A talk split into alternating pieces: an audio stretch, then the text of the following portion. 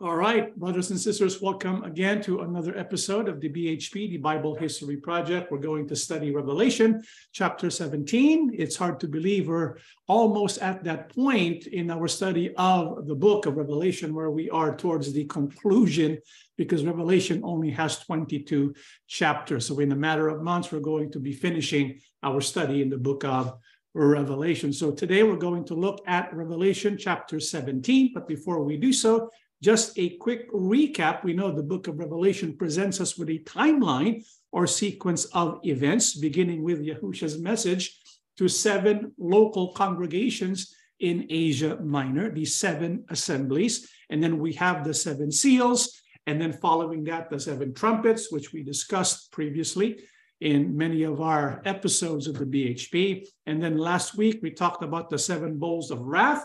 And so these are judgments of Yahuwah and its purpose and intent, first and foremost, was to target the judgment against the people who worship the beast, the beast it's himself, and also the Antichrist and those who work with them. So we have the bold judgments or the wrath of Yahuwah, and its intent, another intended purpose is to eradicate uh, the world, the earth of evil, so that Yahuwah can install his kingdom through the leadership of his son, Yahusha HaMashiach, and we also are going to co-rule with him. So these are the bowls of wrath. Bowl number one, loathsome sores upon those who worship the beast, followed by bowl number two, the sea turns to blood, and then the water, fresh water, turns to blood, and men are scorched with great heat and darkness and pain that can be felt when spirits of demons gathering kingdoms to Armageddon, and then the unprecedented earthquake and hailstones. And so the purpose of the bowls of wrath is really to target and to judge the beast. And Revelation 16 19 tells us about this in one of the, the, the seventh uh, bowl. The great city was split into three parts, and the cities of the nations collapsed. So Babylon the Great was remembered before God and was given the cup filled with the wine made of God's furious wrath. So the wrath of Yahuwah Abba was manifested through the seven bowls of wrath and completed when the seventh wrath, seventh bowl of wrath was poured. And those who one uh, what was destroyed that is noted here is Babylon the Great, the great city. So we need to identify this great city. Is it literally Babylon? It's not Babylon and for us to be able to identify the city, because when people are thinking this great city, which is the target of the wrath of Yahuwah Abba, many people are thinking this Babylon, this city of Babylon could be Rome, it could be Mecca, it could be um, Babylon itself in Iraq. However, when we look at the clues presented in Revelation 17, it tells us what this city is all about. So let's go ahead and jump to Revelation 17 and the verses 1.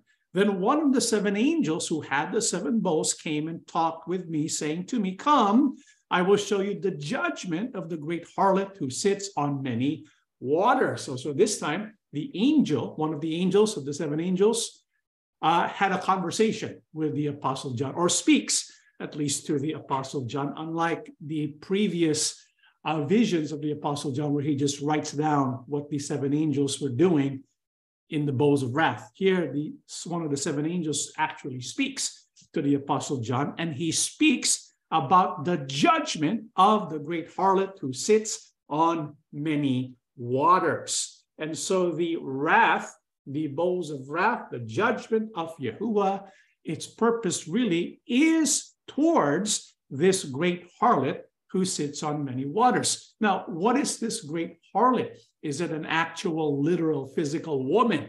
We know it cannot be. The Bible speaking here in symbols. We know this because the Bible tells us the great harlot who sits on many waters. And so, if it sits on many waters, it's impossible, literally, for a physical or literal woman to sit on literal waters. They're going to sink down, right? So, this is not a literal interpretation, but a symbolical one. And so, what do the waters represent? We know this because we've studied this in the past. Then he said to me, The waters which you saw where the harlot sits are peoples, multitudes, nations, and tongues. And so it's very clear the vision in Revelation 17.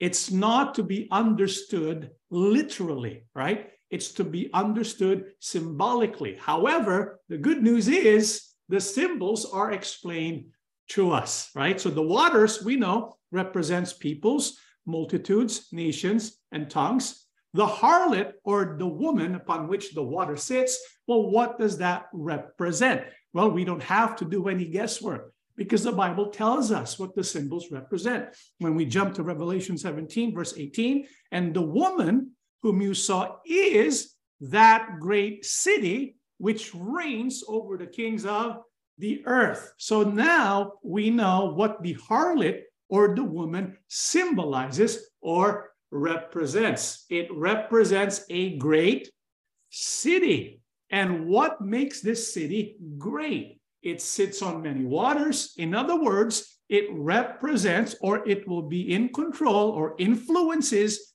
many nations, many tongues, many people throughout the world. And so the Bible reveals to us the woman or the harlot is a great city, which will be the center of a world empire.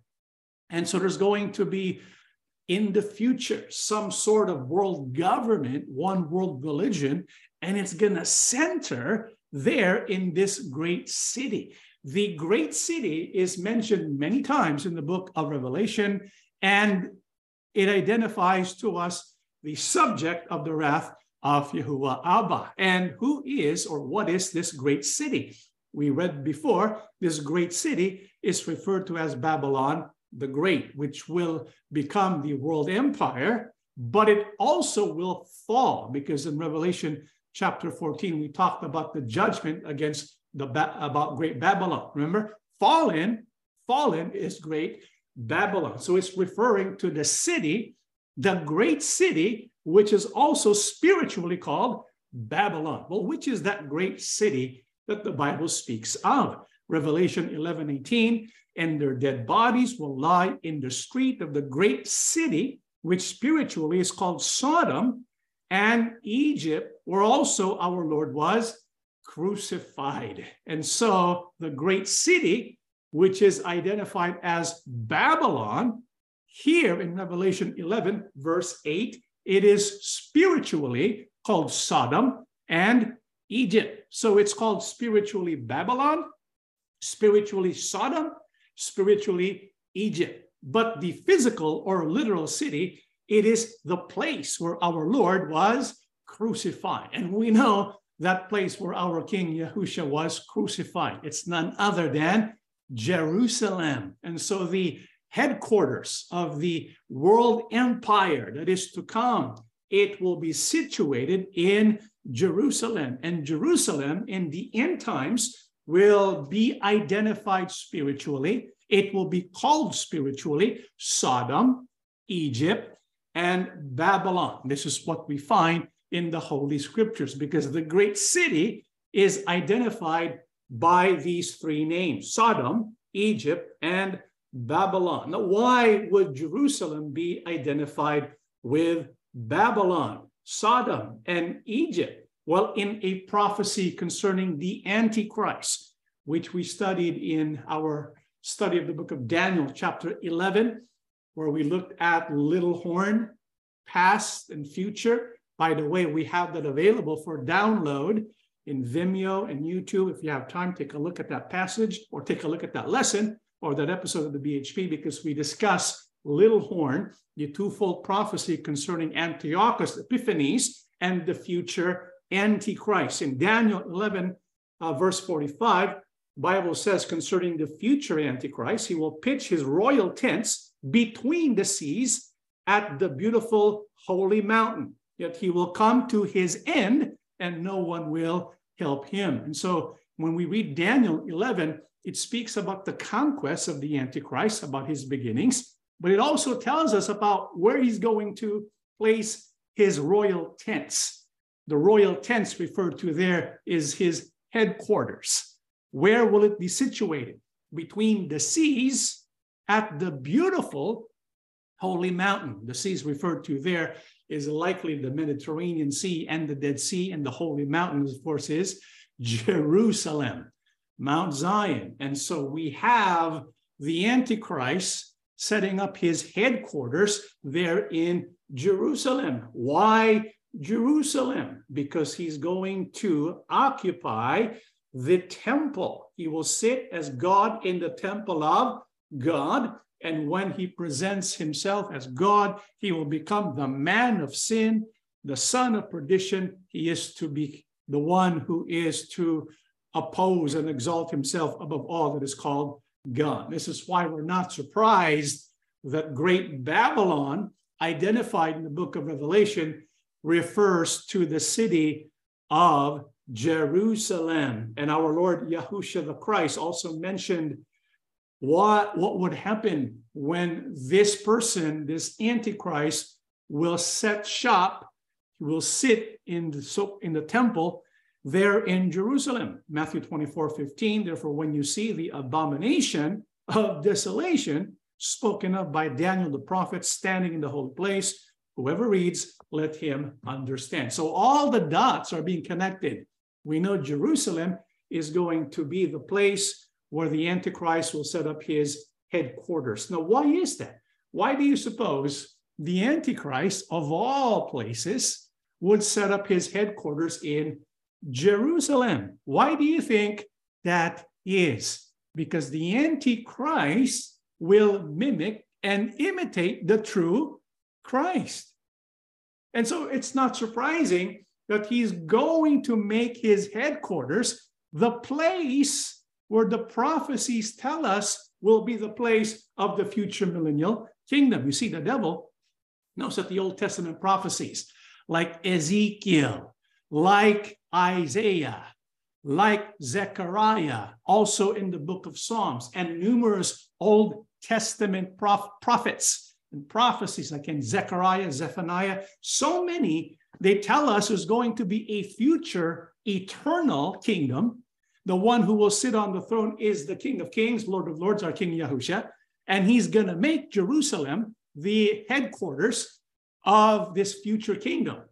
And so the devil knows that because he reads his Bible. He knows Hebrew and Greek, right? He's very, he has high IQ.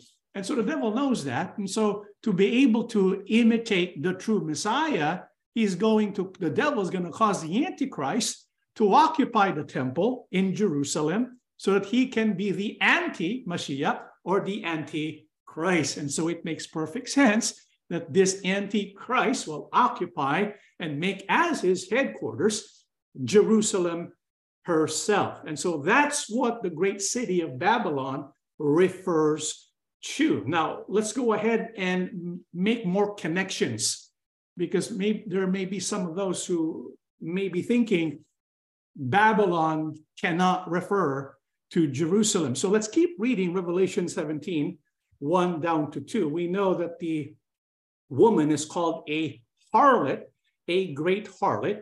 And one of the reasons why, in this analogy, this work of symbolism by the Apostle John, the reason why he calls her, calls Jerusalem a great harlot, is because verse 2 with whom the kings of the earth uh, committed fornication, and the inhabitants of the earth were made drunk with the wine of her fornication. And so the Bible tells us this woman, which is a city, a great city that will influence the whole world, it's called a harlot. And we're not, and throughout scripture, there are many instances where Jerusalem is referred to as a harlot. For example, in Isaiah 121, how the faithful city has become a harlot. It was full of justice, righteousness lodged in it, but now murderer. So it's not anything new that Jerusalem is called a harlot, Ezekiel 16. Again, the word of Yahuwah came to me saying, Son of man, cause Jerusalem to know her abomination. So we know in history, in prophecy, Jerusalem is often called a harlot. And so the Bible tells us in Revelation, there is the judgment of the great harlot. There's a judgment that is to take place upon Jerusalem. Why? Because of her fornication, with whom the kings of the earth committed fornication, and Jerusalem became drunk with the wine of her fornication. Now, when the Bible mentions in Revelation the word fornication, and when you refer to prophecy concerning fornication and adultery and sexual immorality, oftentimes, like the majority of the times, it's not it's not referring to the sexual act. It's referring instead to something else. What is that? In Hosea 3, verse 1, then Yahuwah said to me, Go again, love a woman who was loved by a lover and is committing adultery, just like the love of Yahuwah for the children of Israel, who looked to other gods and loved the raisin cakes of the pagans. And so when prophecy, including Revelation, speaks of sexual immorality, like adultery or fornication, often it's referring to idolatry because Yahuwah likens himself to be the spouse of his people, right? Because of the covenant. And so the covenant agreement between Yahuwah and Israel, it's likened to a covenant between two, uh, to spouse, to husband and wife. Yahuwah would be the husband, Israel would be the spouse or the wife. We know that throughout scripture, Yahuwah portrays his people, Israel, as his spouse. And so adultery or fornication of Jerusalem, the equivalent of that is what we call idolatry. And so when you worship pagan gods or adopt the customs of pagan gods, it is equivalent to spiritual fornication or spiritual adultery. And so in Ezekiel 16, 35 to 36, what does Yahuwah call Israel? Or what does Yahuwah call Jerusalem? Now then, O harlot, uh, hear the word of Yahuwah. Thus says the Lord Yahuwah, because your filthiness was poured out and your nakedness uncovered in your harlotry with your lovers and with all your abominable idols, and because of the blood of your children, which you gave to them. And so, what we have is Jerusalem is going to be guilty of adultery. Not only that, they're going to cause other nations, which will be influenced by Jerusalem, to also be guilty of fornication. In other words, Jerusalem would be known for its idolatry. And the reason why is because it's going to promote the worship of the Antichrist, which would be the most abominable of desolations. Hence, Yahuwah is going to judge that great city. Now, what further proves that the great city, Babylon, is in fact referring to Jerusalem in the end times. Let's keep reading Revelation 17.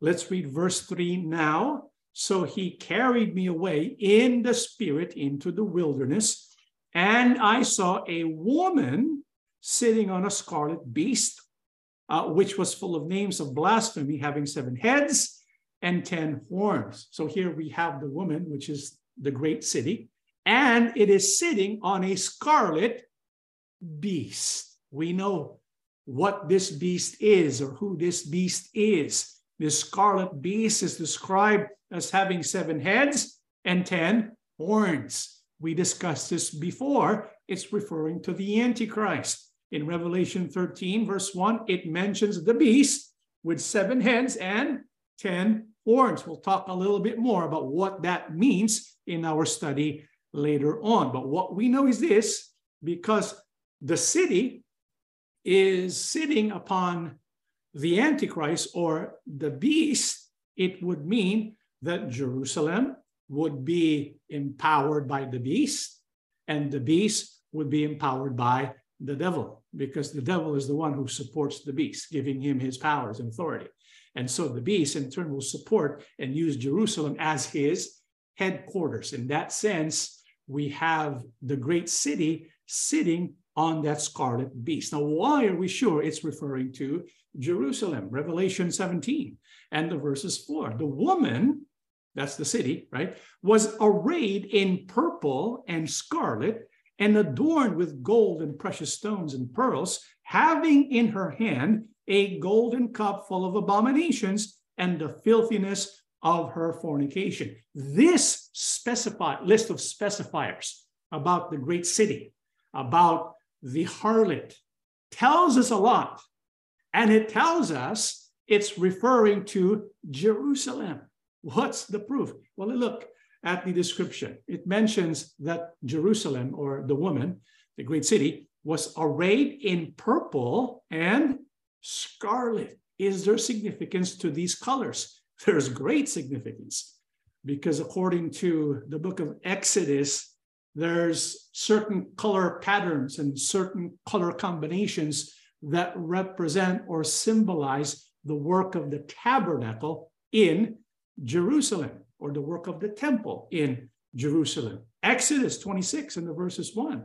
Moreover, you shall make the tabernacle with 10 curtains of fine woven linen and blue, purple, and scarlet thread with artistic designs of cherubim, you shall weave them. And so when the instruction was given to construct the tabernacle, which we know would eventually become the temple, there were instructions concerning the curtains. They were to be of certain colors. What were the three colors selected? It was blue, purple, and scarlet. This pattern of blue, purple, and scarlet is found not just in Exodus chapter 26, throughout the Old Testament. This pattern of blue, purple, and scarlet, they're found describing not just the tabernacle curtains, but also the temple veil, various offerings, worship attire, the high priestess girdle, the high priestess ephod, and the high priest's best breastplate. And when you look at that, what does that represent? Worship in the temple in Jerusalem. And so when you look at the pattern of blue, purple, and scarlet, it represents tabernacle worship, offering to Yahuwah, which we know centers around Jerusalem. So we know the woman, the great city, is being prepared for temple worship and it's being associated with temple worship. And so when we look at Revelation 17, verse 4, which includes the specifiers that we mentioned, it mentions purple and scarlet. Do you notice a color that's missing? Yeah, it's missing blue because in the tabernacle colors, the high priest colors, what we have is the pattern blue, purple, and scarlet. And so they have purple, they have scarlet, but what's missing is the color blue. Why would that be? Well, what is the significance of the color blue? Numbers 15, 38 to 40 speak to the children of Israel, tell them to make tassels on the corners of their garments throughout their generations, and to put a blue thread in the tassels of the corners. And you shall have the tassel that you may look upon it and remember all the commandments of Yahuwah and do them, and that you may not follow the harlotry to which your own heart and your own eyes are inclined, and that you may remember to do all my commandments and be holy for your God. So, what does the blue represent?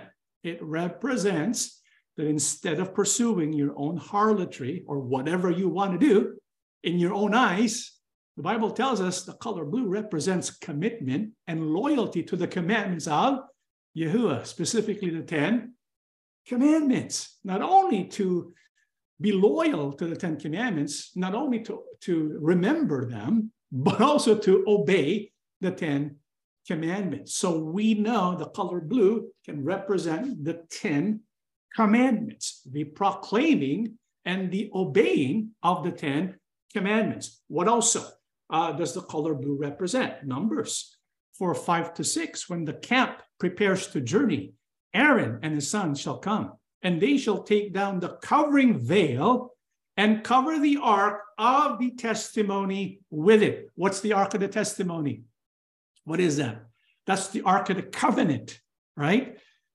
And in verse 6, it says, Then they shall put on it a covering of badger skins and spread over that a cloth entirely of blue, and they shall insert its hole. So the Ark of the Covenant, which is where the presence, the Shekinah glory of Yahuwah Abba is going to be manifested, because it points to and refers to our King Yahushua.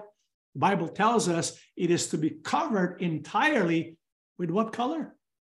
Blue. So we see here in the Old Testament the color blue symbolizing commitment to the Ten Commandments and also representing true worship, having the presence of Yahuwah. And so the woman, the great city, is promoting not the true worship, not the true commandments, but the Antichrist in its temple. And so again, we have the association with Jerusalem. It's going to be Jerusalem.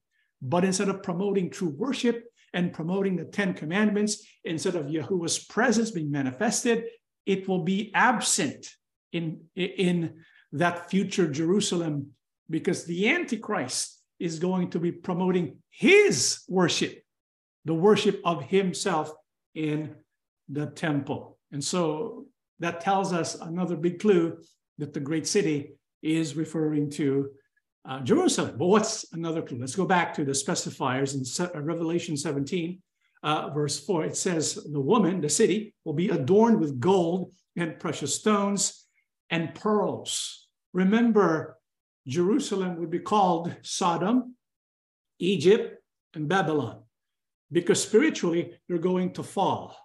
Jeremiah, the prophet, during the captivity, when Israel and Judah fell to captivity. Jeremiah was lamenting. He wrote this about Israel, about Jerusalem in 430. And when you are plundered, what will you do? And so Yahushua is going to be punished. They're going to be plundered.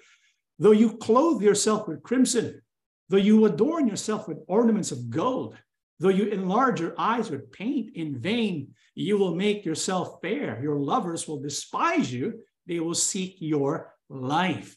And so the Bible tells us that when Jerusalem is plundered, it was their time of captivity because they were not living according to Yahuwah's commandments. Instead, they committed fornication and adultery because they engage in the worship of pagan deities. And so they have fallen. No longer are they considered true Jerusalem, but a fallen Jerusalem. And this is what the Bible likens them too. It's and the Bible says, even if you clothe yourself with ornaments of gold and precious stones, it will not do you any good. And this is what the Apostle John is describing in Revelation 17, verse 4 adorned with gold and precious stones and pearls, having in her hand a golden cup. And so here's another um, specifier. The Bible speaks of this woman having in her hand the golden cup. And what does that represent? In Jeremiah 51, again, Jeremiah is condemning Jerusalem because of their idolatry. And then he has this to say Babylon was a golden cup in Yahuwah's hand that made all the earth drunk. The nations drank her wine, therefore, the nations are deranged. And so when you look at the specifiers in Revelation 17, verse 4, all those different colors, the gold, the cup, it all points to Jerusalem in a condition of apostasy, in a condition of fornication. And because of this, Yahuwah is going to judge her. What else proves this connection between the great city Babylon and Jerusalem? Revelation 17 and the verses 5. And on her forehead, a name was written Mystery, Babylon the Great, the mother of harlots and of the abominations of the earth. So here we have a name on her forehead. Now, when you think of the, a name on the forehead, what comes to mind? Where did all that begin? In Exodus 28, 36 through 38, make a plate of pure gold and engrave on it, as on a seal, holy to Yahuwah. Fasten a blue cord to it to attach it to the turban. It is to be on the front of the turban. It will be on Aaron's forehead, and he will bear the guilt involved in the sacred gifts that the Israelites consecrate, whether the gift, whether whatever their gifts may be. It will be on Aaron's forehead continually, so that they will be acceptable to Yahuwah. And so, what did that name on the forehead represent? Well, there was a plate made of pure gold that was to be worn by Aaron. Now, who was Aaron? What was his duty? Aaron was the high priest. He was the one who led worship. And so he represented Yahuwah. Basically, it was kind of like a mediator. So he's representing the people and Yahuwah. And so he's orchestrating the worship, the acceptance of offerings. And so this tells us that there is something that must be on his forehead at all times, continuously. What is that? The name of Yahuwah. This is why the high priest is known for wearing the name of Yahuwah on their forehead. It identifies their loyalty to who? Yahuwah. But this harlot, this woman, who will be the world empire instead of giving their, their loyalty, instead of leading the people to worship Yahuwah, they will lead the people not to worship Yahuwah, but someone else, one who leads Babylon. And Babylon represents the enemy of the people of Yisrael. And so instead of worshiping the true Elohim, they're going to, that great city is going to cause others to worship the Antichrist instead. Bible also in Revelation 17, 5 refers to the great city, the woman, as the mother of harlots. What does that mean? That this city is called the mother of harlots. It, when you look at the scriptures and it mentions mother of harlots, the city itself is considered a mother, and the people living in the city are considered the children of the city. So a city is often described as a mother in biblical uh, history and in prophecy. For example, in Luke 23 28 to 29, but Yahusha, turning to them, said, Daughters of Jerusalem, do not weep for me, but weep for yourselves and for your children.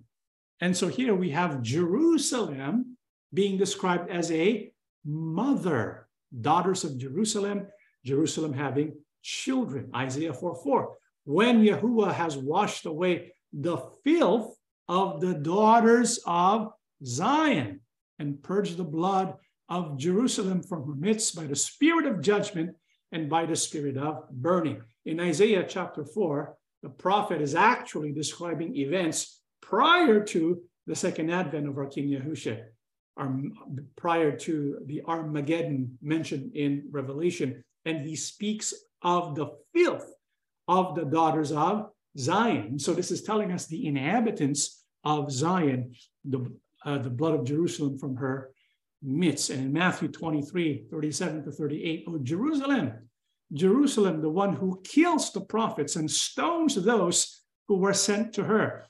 How often I wanted to gather your children together as a hen gathers her chicks under her wings, but you were not willing. See, your house is left to you desolate. And so in history and in prophecy, we find Jerusalem being described as a harlot, and it's also being described as a mother. And when it says mother of harlots, it's basically this, describing that one day Jerusalem, because of the Antichrist occupying the place, is going to cause those who live there to become harlots too, because they will be led into worshiping idols and false deities instead of the true Yahuwah. And so it the, uh, the city would also be called abominations, the mother of abominations of the earth. And again, this is a reference to Jerusalem in Revelation, in Jeremiah 6, verse 15.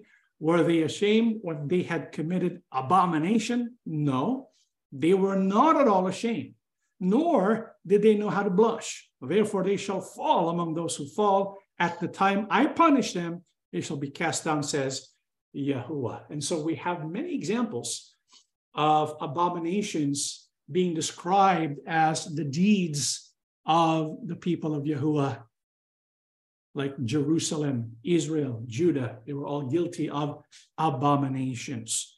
And in many instances, Jerusalem, uh, even our King Yahusha mentioned one of these abominations is to kill even the prophets, right? Yahusha said, Oh, Jerusalem, Jerusalem, how I long to wrap my arms around you. But the prophets that were sent to you, what did you do? What did you do to them? Kill them. The, ten, the two witnesses, where will they be killed? In Jerusalem.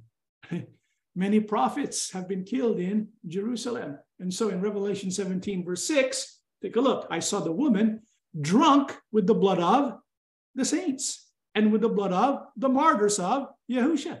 And when I saw her, I marveled with great amazement.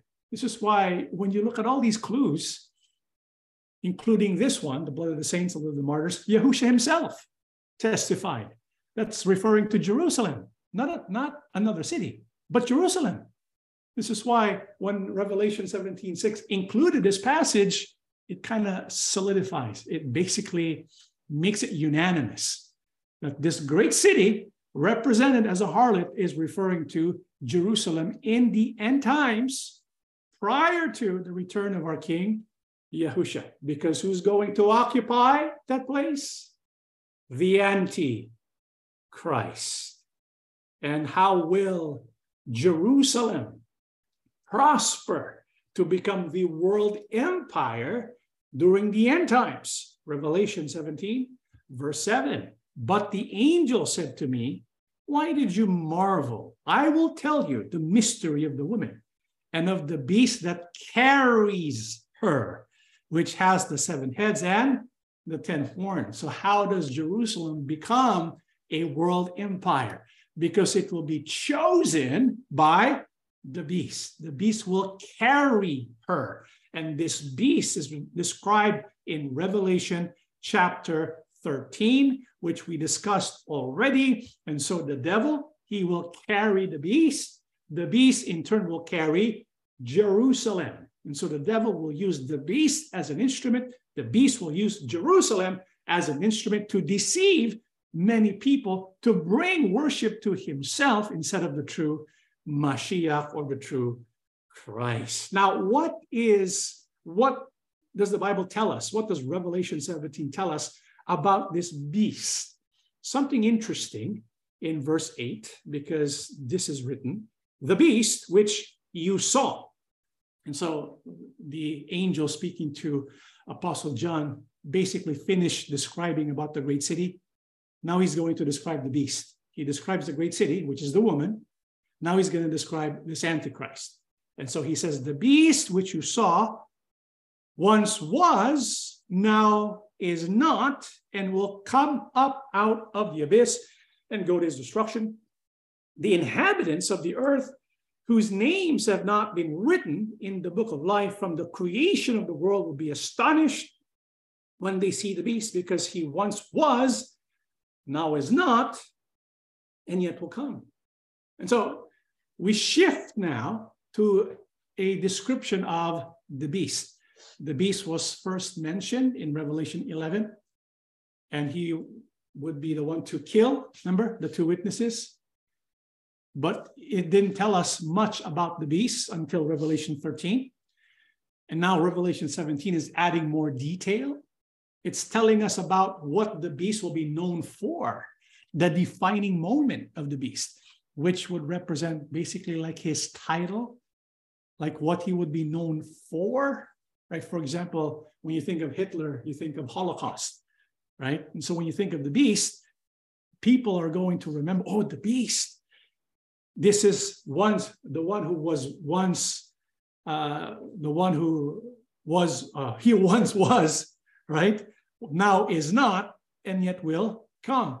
And when you string together these tongue twister words, it kind of makes for a great enigma. What does that mean? This beast, because he once was, now is not, and yet will come. What could that possibly mean? The beast which you saw once was now, once was, now is not, and will come up out of the abyss. What does that mean? Well, we talked about the beast in Revelation 13.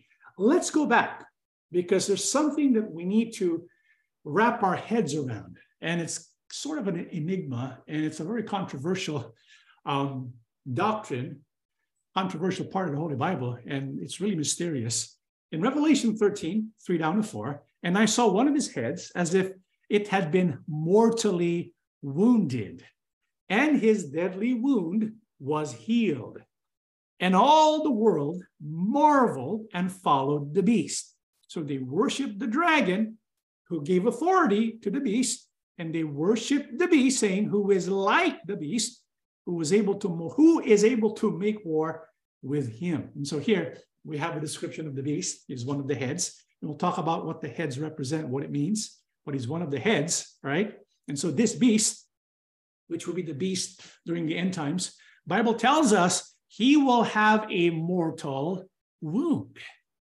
And then he would be healed from that mortal wound. And because he would be healed by that mortal wound, the Bible says the world will marvel. And because of this, will follow the beast. Perhaps initially, when the beast was rising into power, he would gain the support of many people, but they would not worship him yet.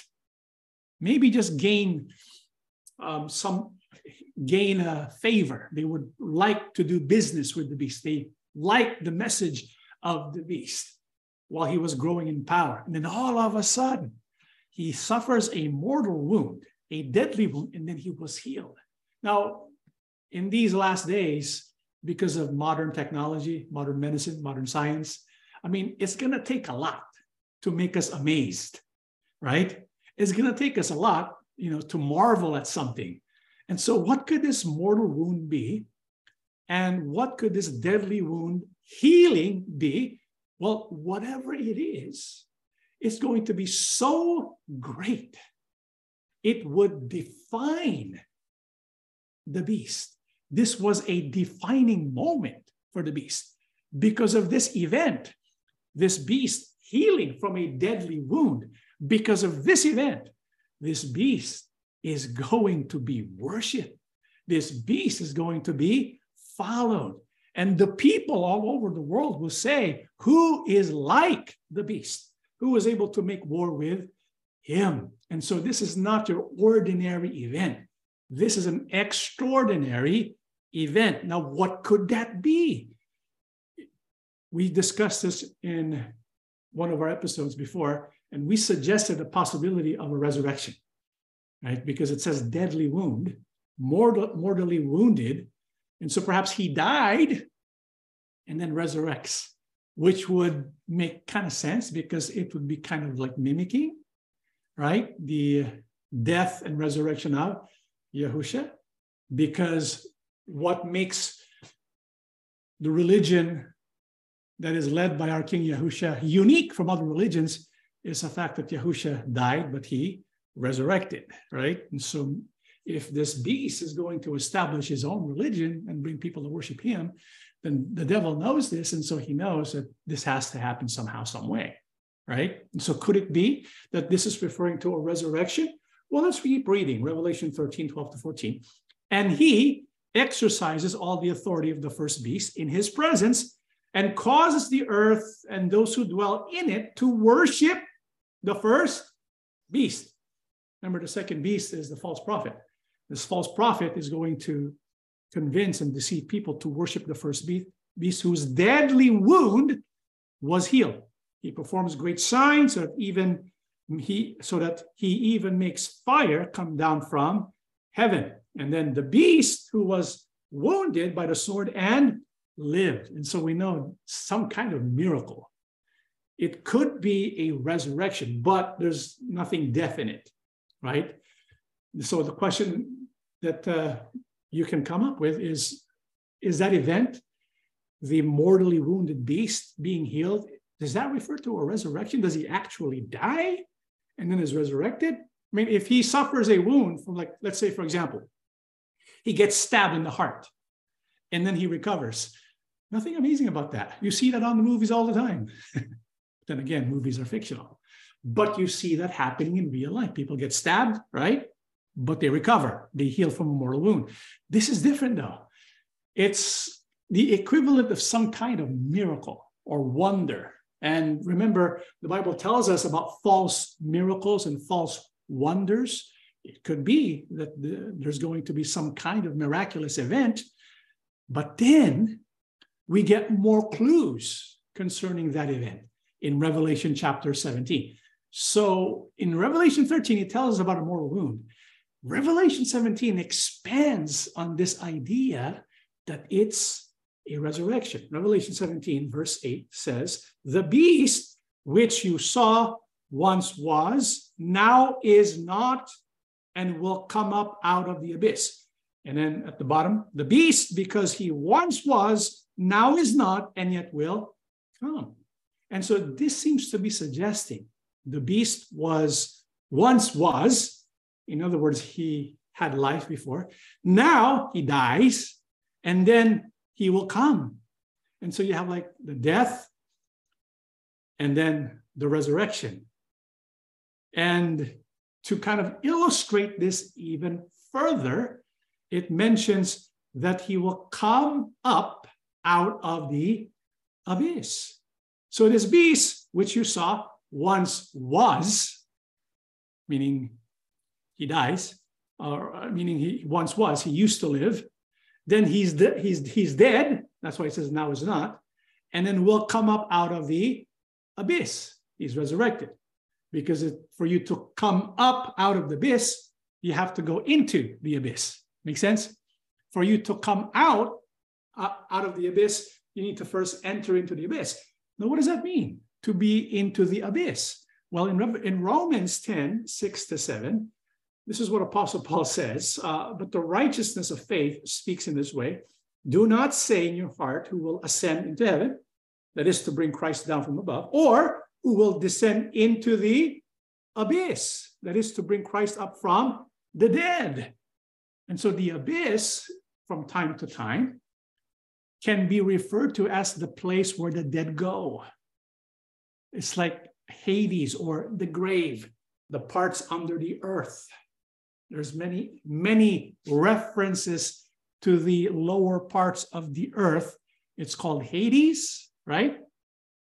It's called the abyss by Apostle Paul. In Acts 2 27, 28, in the prophecy concerning Messiah, Apostle Peter says, For you will not leave my soul in Hades, nor will you allow your Holy One to see corruption. You have made known to me the ways of life. You will make me full of joy in your presence. So we know Yahushua, when he died, he went into Hades. Now, people sometimes think Hades is the, the lake of fire. No, Hades is the place where the souls are, are, are laid, or that's where they rest. And so when one dies, they go to the grave. The grave does not mean lake of fire. Okay. It means it is a place, a temporary place where souls go to because they cleave to the ground. It means they cleave underneath the earth in the lower parts of the earth. In Ephesians 4 8 to 10, it says this. Therefore, he says, when he ascended on high, he led captivity captive and gave gifts to men. Now, this he ascended, what does it mean? uh, but that he also first descended into the lower parts of the earth. And so when Yahushua, before he ascended to heaven, he descended first to the lower parts of the earth because he died. And so we have here the abyss representing the place in the lower parts of the earth where the souls of the dead go. And so, what does this tell us about the beast? Well, when it says the beast which you saw, once was, now is not, and comes up out of the abyss. What does that mean? It means he's resurrected from the dead, right? And so this tells us that when this happens, when this resurrection happens, it's going to make the world news. CNN, CNN, Fox News, ABC, CBS, whatever. People will know about it. And so people are going to be amazed. They're going to marvel at the beast and they will decide to follow the beast. Can you imagine how many will be deceived because of this event? I mean, for the first time, because when we talk about the resurrection of our King Yahushua, it happened 2,000 years ago. We don't, you know, we don't really know about it, only from the written record in, in the New Testament scriptures. And so that's how we know about it. Here, people are getting to see it. And so this could be what would con- constitute like a test of faith for many people, right? And so they're going to be convinced by the, be- the beast and they're going to end up following him and worshiping him. But what further proves, though? What also adds to the argument that the beast is going to die and be resurrected? Well, let's keep reading Revelation 7 17, 9 to 11. This calls for a mind with wisdom. The seven heads are seven heels on which the woman sits. They are also seven kings. Five have fallen. One is the uh, uh, one is the other has yet to come, has not yet come. But when he does come, he must remain for a little while. The beast who once was and now is not is an eighth king he belongs to the seven and is not and is going to his destruction. Sounds like a riddle, doesn't it? Now you're confused. Oh, what does that mean? And so now we have a description of the seven heads.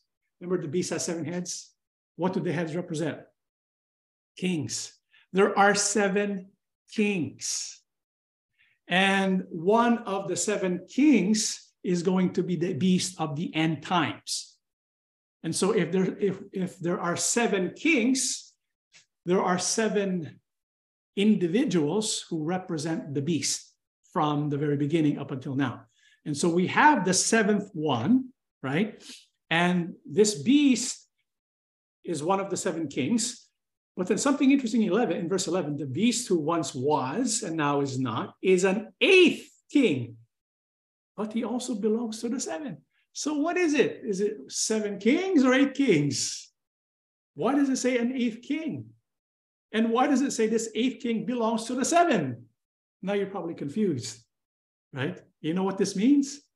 This tells us that this beast, who once was and now is not, the Bible says he becomes the eighth king. How does that happen?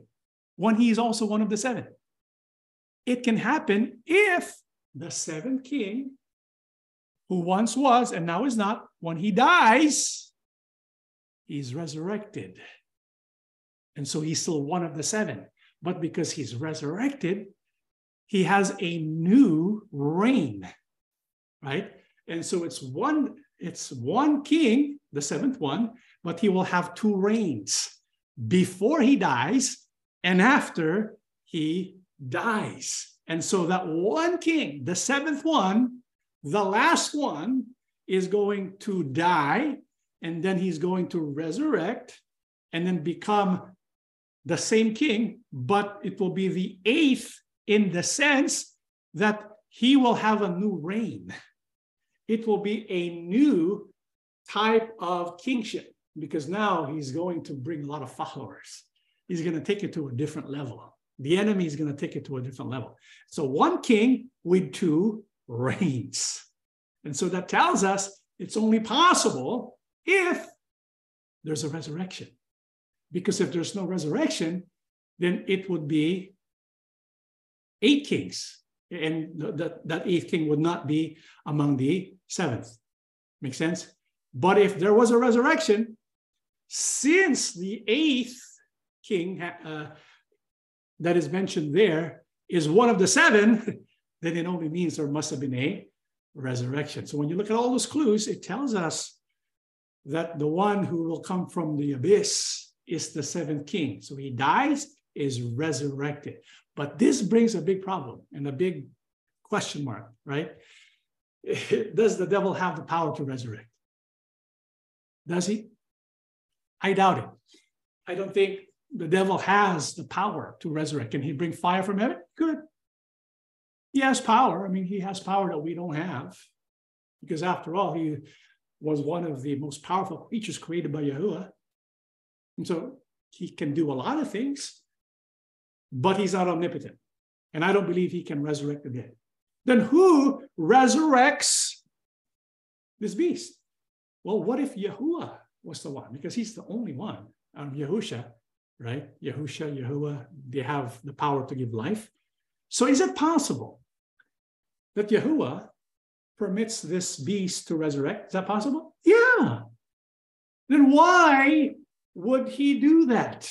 Why would Yahuwah allow this beast, or why would Yahuwah even resurrect this beast? And this, this was really a big problem for me. I couldn't really wrap my mind around it. But then the answer is staring us in right in the face all along. When we read Revelation chapter 17, verse 8, right? The beast which you saw once was, now is not, and will come up out of the abyss and go to his. Does it tell you? Do, do, do you see why this beast is going to be resurrected? Why? Yeah, to go to his destruction. You notice every time it mentions this beast that was and is and will be will, will be and will come, it also mentions destruction. In Revelation 17, 9 to 11, he belongs to the seven and is going to his destruction. And so Yahuwah is going to resurrect this beast so that he could be what? Destroyed. Remember, Revelation 17 and 18, the purpose of that is to show us the fall, the destruction of great Babylon and the beast. That's what Revelation 17 onwards, all the way to 22, all the way to 21, is all about. 17, 18, 19, and 20 of the book of Revelation tells us about the demise, about the punishment, the condemnation, and destruction of Satan, the beast, and the false prophet. And so it makes sense for them to be destroyed. Well, he has to be resurrected, right? And this goes in line with what our King Yahushua said in John 5, 20, 5 28 to 29. Do not marvel at this, for the hour is coming in which all who are in the grave will hear his voice and come forth, those who have done good to the resurrection of life, and those who have done evil to the resurrection of condemnation. So there are two kinds of resurrection resurrection for salvation and resurrection for condemnation. Now we know there's going to be this major resurrection on the great white throne judgment, but, bef- but the, the false prophet and the beast are not going to be included there. They're going to be punished in advance. Just like not everyone's going to be resurrected at the same time. This false prophet, I mean, this, this beast, is going to be resurrected for the purpose of condemnation. That's why Revelation 17, 18, 19 is there. And when Yahusha returns, what would happen to this beast? Then the beast was captured, and with him the false prophet who worked signs in his presence, by which he deceived those who received the mark of the beast and those who worshipped his image. These two were cast alive into the lake of fire burning with brimstone. So even before the millennial kingdom comes, the beast is going to be cast where? Into the lake of fire. So if he's not resurrected, then how can he be cast into the lake of fire? It was according to Yahuwah's plan all along that even before the white throne judgment that determines who gets to go to the lake of fire, a thousand years before that, well, the beast and the false prophet, they're going to be the first ones uh, to go there. This is why he's resurrected. And so we need to make sure that we don't follow the beast, because if we follow the beast, and we follow his destiny. and we don't want that. This is why we need to know who the true Mashiach is. This is why the Bible tells us that the beast is resurrected for the purpose of destruction. This is why in Second Thessalonians chapter 2, when Apostle Paul mentions the man of sin, he's also called the son of perdition because he is to be resurrected for the purpose of perdition or destruction. Now, so he's the seventh king. Well, how about the other kings that represent the beast?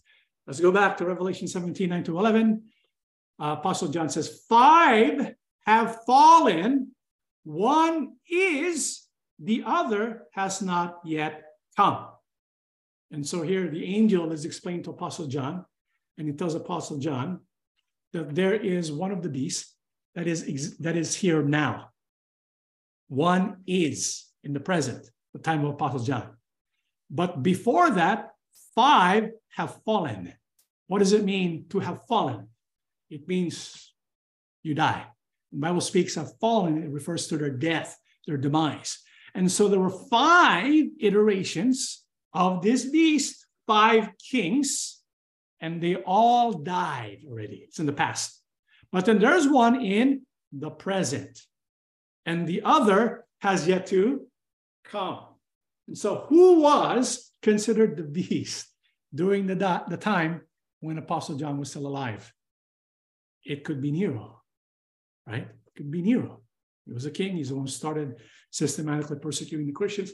There's a good chance it's him. Of course, it doesn't tell us exactly, but we know when Apostle John, in his letter, he's making a lot of allusions to Nero. Many of the assembly's challenges was because of the Roman persecution started by Nero. Okay.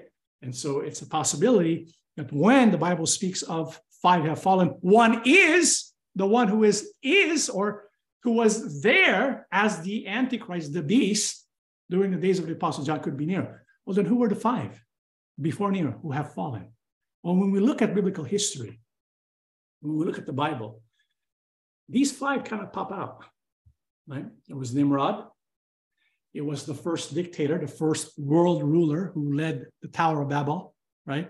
It was the first dictator. And Nimrod, his grandfather happens to be Cush. I mean, his father happens to be Cush, and he is the father of Egypt, right? And Pharaoh, the Pharaoh who started going against the people of Israel, could have been Assyrian. And Nimrod happens to be the one to build the city of Assyria, the city of Babylon. So we have Nimrod, we have Pharaoh. You can see how he was the king that persecuted the people of Yisrael. Sennacherib, remember Sennacherib? King of Tyre, king of Assyria, the one who enslaved the people of Israel. Nebuchadnezzar, king of Babylon. So we have king of Syria, king of, uh, king of Babylon. All that belonged to, all that were descendants of Nimrod. Sennacherib, Nebuchadnezzar, king of Babylon, we know what he did. And we have Antiochus Epiphanes.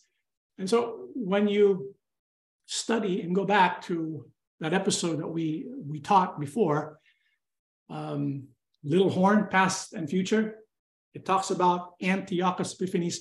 The prophet Daniel, he goes in great length describing Antiochus Epiphanes and how he persecutes the people of So we have five possible fulfillments of the beast kings prior to John Nimrod, Pharaoh, Sennacherib, Nebuchadnezzar, Antiochus Epiphanes. This leads us to the Christian era. And we have who? Nimrod. So it gives us six. And there's one more who is going to come. And he's going to occupy the holy place. He's going to be uh, living and making his headquarters there in Jerusalem. He's going to be uh, over, he's going to be given power over the earth, right? But his power, according to Revelation 17, but when he does come, right, he must remain for a little while. So five have fallen, the five. One is Nero, the other has not yet come, the future. But when he comes, it's only for a little while. How long is that little while? Bible says 42 months, short time. Bible says when the devil was cast to the earth, after the harpazo, when he was cast to the earth after the harpazo, Bible says that's you cannot go to heaven anymore. You have no, you cannot occupy heaven anymore. You're stuck there. And so he's pouring his wrath upon the earth because he knows he only has how long of a time? Short time left. And how short? 42 months. He was given a mouth, speaking great things and blasphemies, and he was given authority to continue for 42 months. That's how short the, the reign of this beast is because when he is going to uh, occupy his throne, the judgments are going to be poured out on him, the bowls of wrath. So he's not going to be having a good time.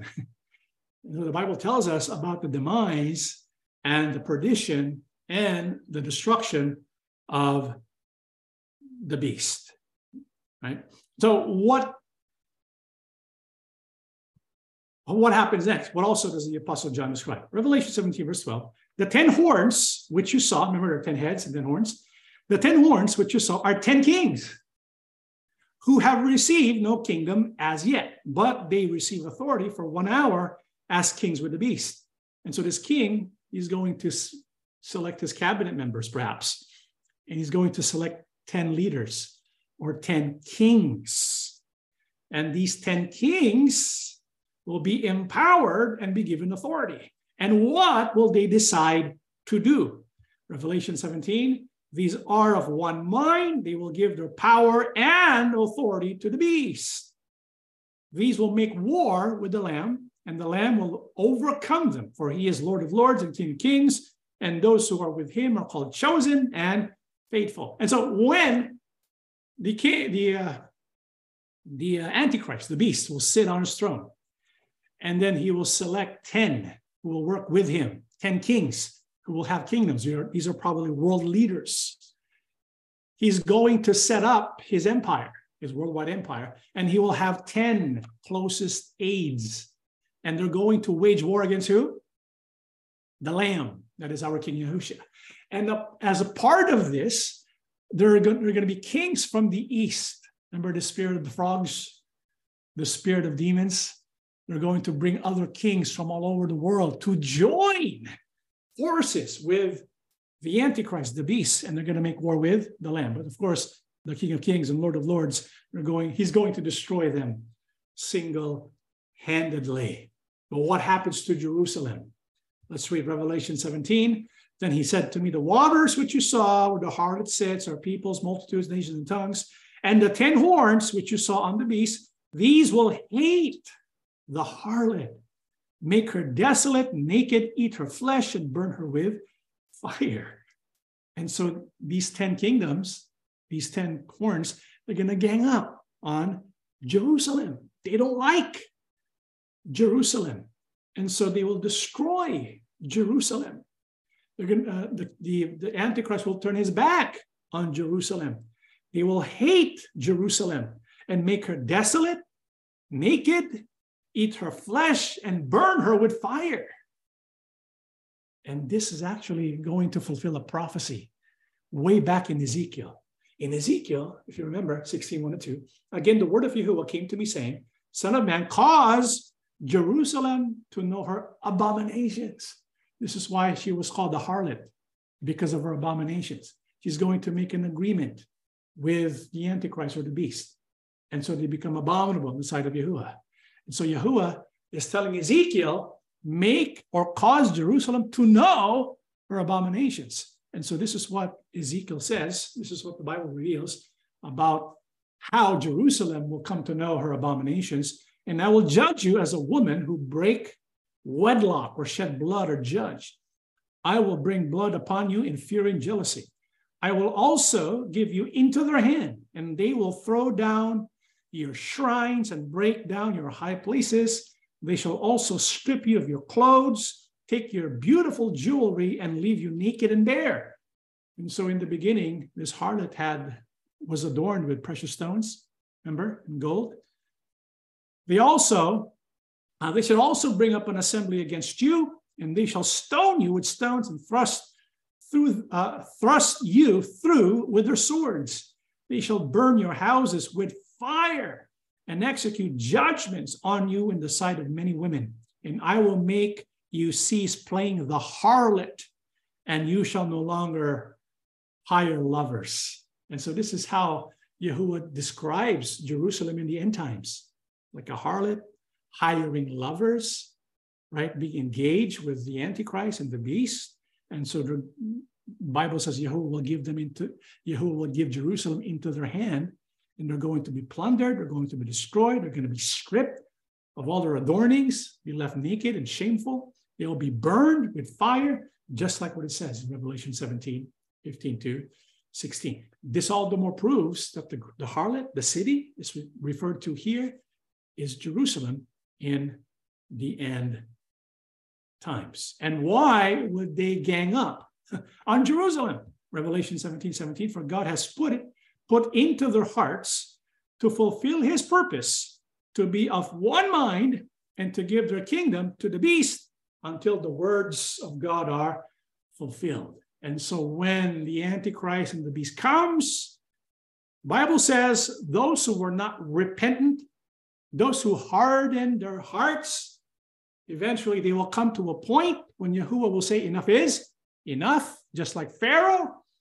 When God started to harden their, his heart, in the same way, there will be many people, many world leaders, who, because they continue to harden their hearts, Yahuwah will put into their hearts to fulfill the purpose of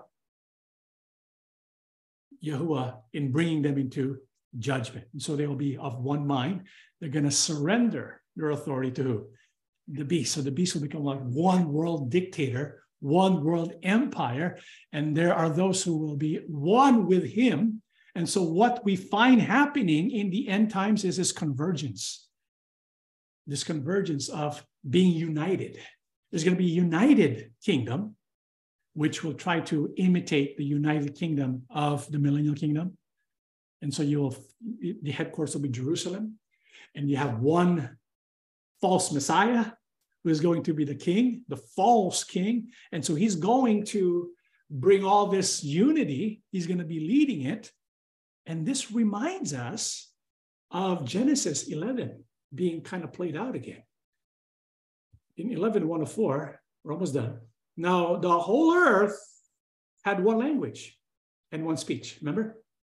And it came to pass as they journeyed from the east that they found a plain in the land of Shinar, and he dwelt there. Then they said to one another, Come, let us make bricks and bake them thoroughly. They had brick for stone, and they had asphalt for mortar. And they said, Come, let us build ourselves a city and a tower whose top is in the heavens. Let us make a name for ourselves, lest we be scattered abroad over the face of the whole earth. And so here we have the act of rebellion against Yahuwah. Yahuwah, after the flood, he tells the people, go and scatter, have dominion over the earth, so that people all over will begin to worship Yahuwah. But instead of being interested in what Yahuwah wants, they're only thinking about themselves. Instead of spreading, what did he want to do? Build a tower, build a great city, to make a name for themselves. And so they wanted to live their life without thinking about Yahuwah. They want to make their life independent of Yahuwah. They want complete autonomy. And that's really the origin of sin. When people want autonomy, they want to be independent from Yahuwah. And so they want to build a tower. And they could do that. They can do many great things because they're going to be united. there was like a united one world dictator, the one leading is Nimrod. And so when this is what is being done, instead of scattering, Yahuwah sees that they're building a tower because they think by doing so, they can avoid the wrath of God. They can no longer be affected by a future flood. So they build a tower towards heaven. They build a great city, make a name for themselves. And so when they rebel against Yahuwah, what does Yahuwah do? Five to seven. But Yahuwah came down to look at the city and the tower the people were building, look, he said, the people are united and they shall speak the same language. After this, nothing shall set, nothing they set out to do will be impossible for them. Come, let's go down and confuse the people with different languages, then they won't be able to understand each other. So what does Yahuwah do? So that they will no longer be united or of one mind and one purpose. Bible says Yahuwah confuses their language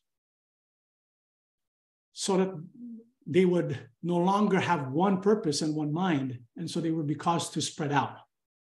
And that's the origin of languages. And so what we find is this tower and building a great city for themselves and being united to rebel against God. It's going to happen again. There's a future Tower of Babel that is being built that will be built in Jerusalem. There's a future Nimrod, it's the Antichrist. And today we're seeing the signs towards that trend of convergence, right? I mean, today you have like the one world government, the one world religion, one currency, one purpose, right? And you know what their purpose is? You think when people converge, like for example, today there are many talks about ecumenism, the ecumenical movement, where all religions are going to be one. Do you think that's what Yahuwah wants? All religions to be one?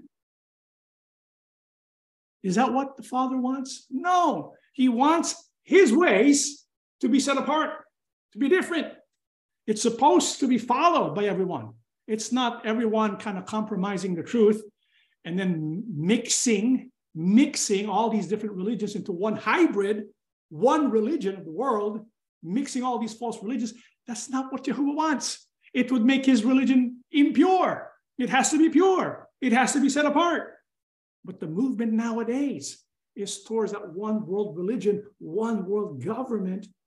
And back in 2022, like in November, I think, there was a multi faith event led by the United Nations, a conference in Egypt, of all places. Went to Egypt, and it's about climate, being friendly to the climate, uh, to the world. And so we, the purpose of these religious leaders is to meet together. And when they met together for the purpose of protecting and preserving the Earth's climate, you know what they came up with? Yeah, they came up with new commandments. Right? There's a climate activist holding the new green. They call it the new green Ten Commandments. Because when they met there, what happened when they, all these different religions, all these different religious leaders, when they met there, what did, they, what did they do together? In Sinai, Egypt, this is the report, uh, leaders of various religions and religious organizations gathered to repent of their alleged climate sins. And so they repented, which is good, but they repented on climate sins, not sins against who? Yahuwah.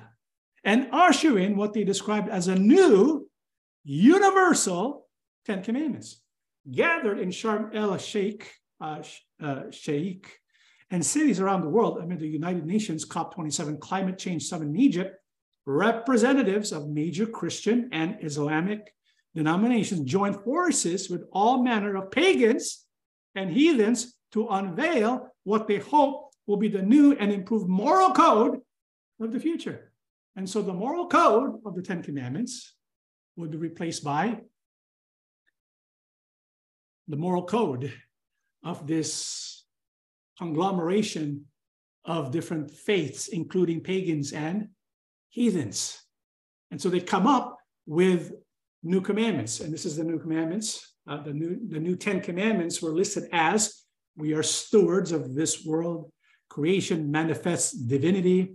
Everything in life is interconnected. Do no harm. Look after tomorrow. Rise above ego for our world. Change our inner climate. Repent and return. A reaction matters. Use mind, open heart. And so when you look at it, sounds nice, doesn't it? But when you look at the fundamental idea behind these new Ten Commandments, it speaks of humanism, doesn't it? Instead of focusing, instead of mentioning Yahuwah, it doesn't even mention worshiping God. In fact, its purpose really is to worship man. In the message that we find in these commandments is basically we can save the world. We don't need God. We're fine on our own. So, God, please leave us alone. We can manage earth all by ourselves. And many people today, that's their thinking. They don't need God. They don't need the Bible because they're good on their own. As human beings, we can solve our own problems. We can save the world. And if you think and believe that, then there would be no need for a savior. And you're going to replace the savior because you yourself, as human beings working together, you are the savior. And so that's where the ecumenical movement is headed towards. This one world religion that will be led by one dictator, the Antichrist, is going to share the same message. And guess what? The people are going to love it. They're going to love it because it will bring everyone together. It will bring all religions together. A universal Ten Commandments that is encompassing all the different faiths. But is that what Jehovah wants? Remember the Bible, our King Yahushua says, I came here to divide. In other words, he does not want to unite different versions of different kinds of religions into one. No, he wants to promote Yahuwah's religion. That's why Yahusha came, not to combine different religions, but to promote the religion of Yahuwah. But in this ecumenical movement, he's going to have many supporters. This is why when the two witnesses are going to preach about the Ten Commandments and about Yahusha and about being loyal to Yahuwah, the people are going to hate them because what they want to hear is the message from the Antichrist. Because it's unifying, bringing people together, right? I'm not saying it's wrong for us to be together. But it doesn't mean that we can take parts of one religion, combine it to create a hybrid religion, and call that the religion that leads to God. No. Purpose of religion is for us to return to Yahuwah. But the humanism movement doesn't teach that at all. It says we don't need Yahuwah because we're good on our own. We can survive on our own. We don't need a savior. The Bible says we do need a savior because of the problem of sin. And so, what our task is right now is to spread the message about Yahusha, telling people about Yahusha everywhere. Go into all the world and preach the good news. That's what we need to do.